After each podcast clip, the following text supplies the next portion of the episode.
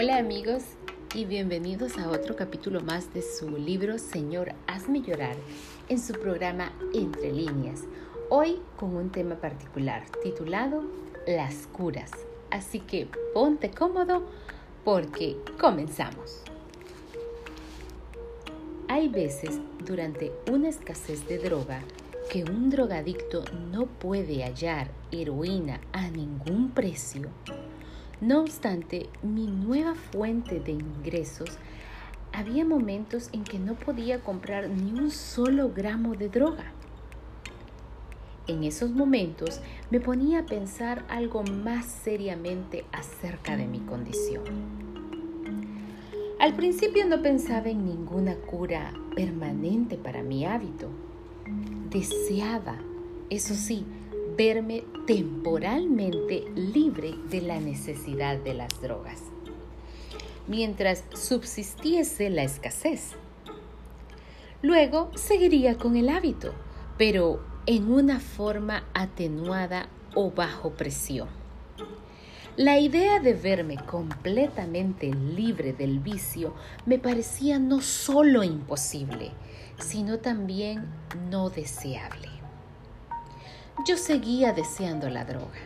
Me gustaba en absoluto la forma en que debía preocuparme el dinero para sostener mi adicción.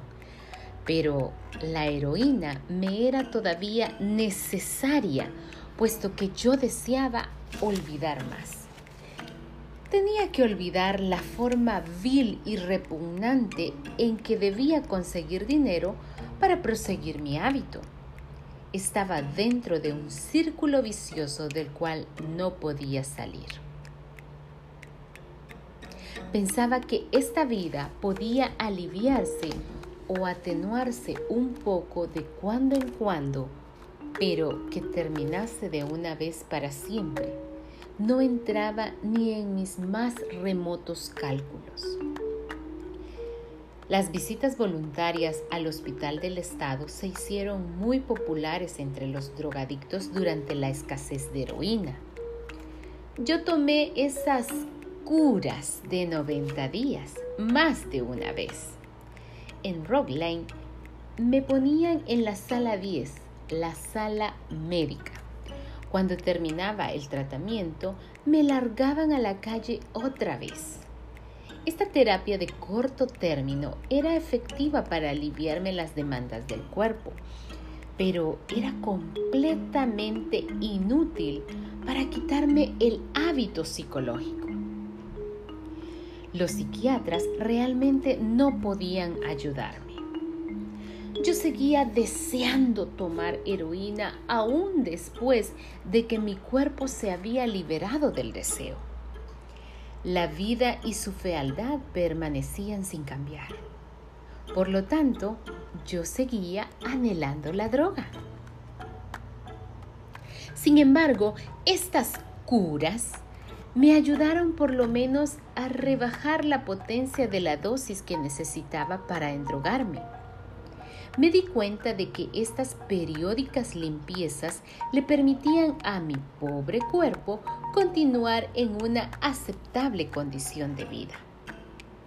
Sin estos periódicos ayunos de droga, sea por caer en un hospital o por ser encerrada en una cárcel, un drogadicto mainliner podía morir en un año o dos, ya sea por malnutrición, por alguna enfermedad, por drogas impuras o por alguna sobredosis. Cuando un drogadicto es dejado solo, no se cuida a sí mismo. Yo no era una excepción. Los viajes a Rockline me mantuvieron con vida todos esos años. Durante uno de mis voluntariados, confinamientos en el hospital, una doctora psiquiatra trató de ayudarme. Ella creía que el hábito mental de un drogadicto, peor que el hábito físico, era resultado de su falta de voluntad. Vez tras vez me aseguraba, Cookie, yo sé que tú tienes voluntad suficiente como para dejar esto. tú no deseas realmente terminar tus días como una miserable drogadicta. Eres demasiado inteligente como para eso. Lo que tú necesitas es probarte a ti misma que eres capaz de fuerza de voluntad. Ella estaba tan segura, tan confiada en que yo no era como las otras drogadictas. Alguien con confianza en mí era un raro espécimen por ese entonces. ¿Qué tal sería si ella tuviera razón después de todo? Su remedio era simple. Rompe el hábito. ¿Romper el hábito? Hombre, yo he hecho eso muchísimas veces, como rompí el hábito en la cárcel o cuando hay una escasez. La idea me parecía completamente estúpida. No, Cookie, no estoy diciendo que rompas el hábito cuando no tienes otro remedio que hacerlo.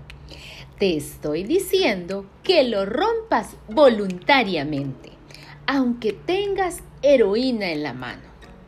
Si consigues romper tu hábito con tu voluntad, estarás curada. Usted quiere decir que me siente en la sala sintiéndome enferma y que no salga a la calle cuando hay toda esa heroína esperando ahí? No podría hacerlo. Pero yo sé que tú puedes si realmente deseas ser curada. Continuaba diciéndome la psiquiatra. Simplemente piensa esto. No tendrás que venderte a ti misma. Tú puedes ser verdaderamente libre. Tú tienes fuerza de voluntad si deseas probarla. Yo sé que esto te va a dar resultado. Ella estaba tan segura de tener la solución para mí que su seguridad me resultaba contagiosa. Entonces le hablamos a Nina y le dijimos que me permitiera volver a casa, a comenzar tan noble experimento. Yo me sentía una super girl, una super muchacha. De algún modo lo hice. Tres días pasaron de puro infierno antes que se calmaran los síntomas de la suspensión y yo sintiera que realmente podía vivir. Había roto el hábito voluntariamente. Las drogas estaban allí, a la salida de la puerta, pero yo había alcanzado la victoria. Me sentía débil por los violentos vómitos y dolores que produce la suspensión de la droga y por el ayuno involuntario al cual estaba sometida, pero por dentro me sentía fuerte. La señora psiquiatra tenía razón. Yo era algo más. El día que me di cuenta de que había vencido el hábito, me esforcé en levantarme de la cama y acicalarme un poco. Todavía dando pasos inseguros y bamboleándome, me acerqué al espejo y me miré. No era, por supuesto, una belleza la chica que se reflejaba en el cristal, pero no me iba a afligir por esto. Hola Cookie Rivera, maravillosa chica. Tú eres realmente fantástica. Has vencido el hábito y justamente en tu viejo vecindario. ¿Qué se experimenta al sentirse una persona fuerte? Yo me sentía grande. Estaba embriagada con mi éxito había sido un largo y tan difícil que razón tenía para sentirme orgullosa de mí misma. Hice un esfuerzo para ponerme una blusa y unos pantalones, los mejores que tenía para ir a reunirme con Di, Nina y con Dondi. Nina estaba tan feliz como yo. La esperanza había renacido en sus cansados ojos negros y no podía contener su alegría.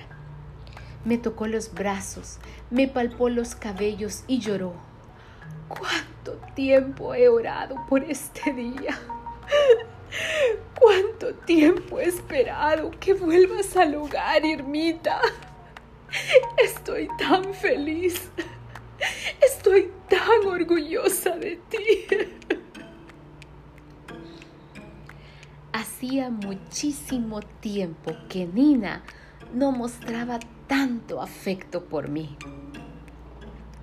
Desde el día que había dejado la pandilla de los diamantes, no había mostrado tan franca aprobación por lo que hacía. Las emociones escondidas desde largo tiempo pugnaban por aflorar a la superficie. Esta rara manifestación de sentimientos se derramó sobre mi hijo. Dondi apenas me conocía. Yo había sido una parte tan pequeña de su breve vida, pero ahora comprendía cuánto había amado a mi hijito. Traté de tenerlo en mis brazos y mimarlo, pero él aguantó mis desmeñadas muestras de cariño solo un momento. Enseguida se echó a llorar y buscó los brazos de su amada Nina. Esas imprevistas muestras de cariño eran demasiado para él, como que venían de esta extraña que era su madre. Cuando la noticia de mi victoria sobre el hábito comenzó a desparramarse por el vecindario, parientes y amigos comenzaron a venir a casa para enterarse por sus propios ojos. Sus felicitaciones iban acompañadas de frases como ver para creer o esperemos a ver qué pasa. Eso a mí me ponía furiosa. ¿Quiénes eran ellos para estar separados ahí mirándome como si yo fuera un muerto resucitado y haciendo toda clase de chistes sobre los drogadictos?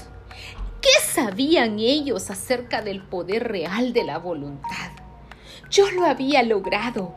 Yo no era una rareza, era una persona normal. Los ojos de Nina seguían cada movimiento mío. Me miraba aprensivamente mientras yo daba pasos por el pequeño apartamento como un animal enjaulado.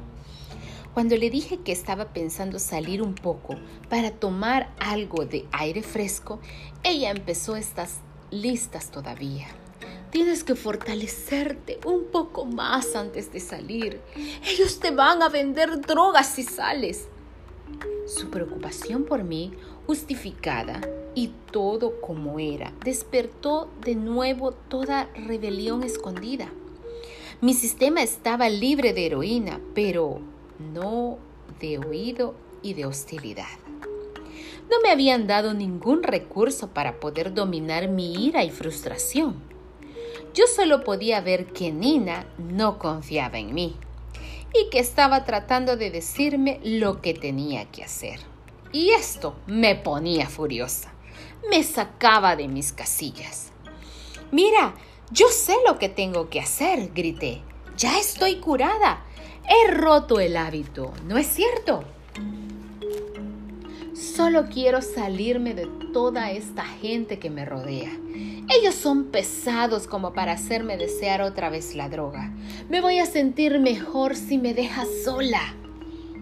Cuando hice retemblar la casa de un portazo, alcancé a oír a mi tío que le decía a mi tía, yo te lo dije. En las cinco cuadras que separaban la casa de Nina de mi refugio favorito, el bar, traté de serenarme un poco. Después de todo, ¿qué sabía mi familia? Yo era la experta en drogas y había realizado lo imposible. Me detuve un segundo antes de entrar al bar lo suficiente para recordarme a mí misma la nueva fuerza voluntad que ahora poseía. Cookie, hemos oído que estás tratando de romper el hábito. Eso sí que es una tontería. Gusto de ver que no es cierto. Bienvenida de vuelta. ¿Bienvenida de vuelta? Bienvenida de vuelta a las tinieblas de un mundo donde el poder de la voluntad no es ningún poder. A las dos horas había comprado un paquete de heroína y estaba otra vez tan drogada como siempre. Después de eso nunca volví a tratar seriamente una cura. Pero las continuas escaseces de heroína me obligaban a probar lo que llamaban comunidad terapéutica. Los psiquiatras pensaban ahora que podían acertar con mi tratamiento si yo les daba la oportunidad. ¿Y por qué no? Yo ya estaba cansada de mis continuos viajes a Robline. La comunidad terapéutica encaraba la cosa de distinta manera. En vez de hacerme afirmar mi propia imagen, haciéndome creer que yo era una buena persona, ellos se iban al extremo opuesto. Procuraban destruir mi ego, mi amor propio. Durante una sesión terapéutica, de esas me ponían en el centro de un círculo y comenzaban a insultarme. Me trataban de mala, de sucia, de drogadicta y muchas cosas más. El lenguaje que usaban era el de la calle y me gritaban cuando me hablaban. El propósito era hacerme enojar y que reaccionara por mi dignidad y les devolviera los insultos. Naturalmente me sentía obligada a hacerlo. Pero después de una hora y media de sesión me sentía tan exhausta que aceptaba todo lo que ellos me decían. Sí, es cierto, no soy buena. Soy una sucia drogadicta. Ustedes tienen razón. Yo no valgo nada. Y eso era todo lo que la comunidad terapéutica hacía por mí. Decirme lo que yo ya sabía de sobra que era nada más que una pobre y vil drogadicta. Yo andaba buscando una manera de cambiar esa fea imagen de mí misma. Igual que las otras curas que había ensayado, la comunidad terapéutica no me ofrecía ninguna ayuda para cambiar de vida. Seguía siendo una muchacha dominada por el vicio de la heroína. Debido a que no encontraba ninguna ayuda ni la, psiquiatría ni la psicología, me relacioné con el espiritismo. Aunque el catolicismo es la religión oficial de Puerto Rico, el pueblo considera al espiritismo la verdadera fuente del poder espiritual. Para mí las veladas no eran una cosa extraña. Allá en Puerto Rico había asistido muchas veces a sesiones espiritistas. Una de mis tías era medium y un vecino que vivía al lado de nuestra casa era presidente de mesa. Yo sabía que los espiritistas, según decía la gente, podían tener contacto con los espíritus de los muertos. Ellos culpaban a los malos espíritus por todas las cosas malas que pasaban. Su medicina estaba encaminada a proteger al individuo de las maldiciones de esos espíritus. Yo en verdad no creía mucho en estas cosas, pero de algo estaba segura. Mi vida parecía maldita. Por eso buscando cualquier clase de alivio para los problemas de mi vida, miré en los diarios de Nueva York los anuncios de los cultos espiritistas. En verdad, yo no estaba muy segura de que los espiritistas podrían curar mi afición por las drogas haciéndome oler esos nauseabundos aromas que ellos quemaban. Pero una de sus enseñanzas me llamó la atención. Ellos me dijeron que porque mi padre había cometido suicidio, su espíritu no encontraba descanso. Me decían que él trataba de llamar mi atención, enviándome maldiciones sobre mí. Si yo podía comunicarme con él, él entonces me diría qué podía hacer yo para que él hallara descanso. A despecho de mi escepticismo, concurría a varias veladas, esperando que alguna vez el espíritu de mi padre pudiera conversar conmigo. Una noche parecía que su espíritu había venido. La velada estaba en lo mejor, cuando el presidente de la mesa saltó sobre mí y me apretó la garganta. Sus dedos parecían garfios alrededor de mi cuello. Pudo haberme estrangulado fácilmente. Tal era la fuerza de su trance, pero varios hombres lo separaron de mí y lo acostaron en el piso hasta que se calmó. El espíritu de mi padre parecía tener una manera muy peligrosa de comunicarse conmigo. De súbito perdí todo interés de hablar con él. Sin duda ninguna, creí yo, había sido su maldición la que me había impulsado a las drogas. Y por eso tenía que seguir siendo una drogadicta hasta el fin de mi vida. Era evidente que mi padre no había cambiado sus intenciones respecto a mí.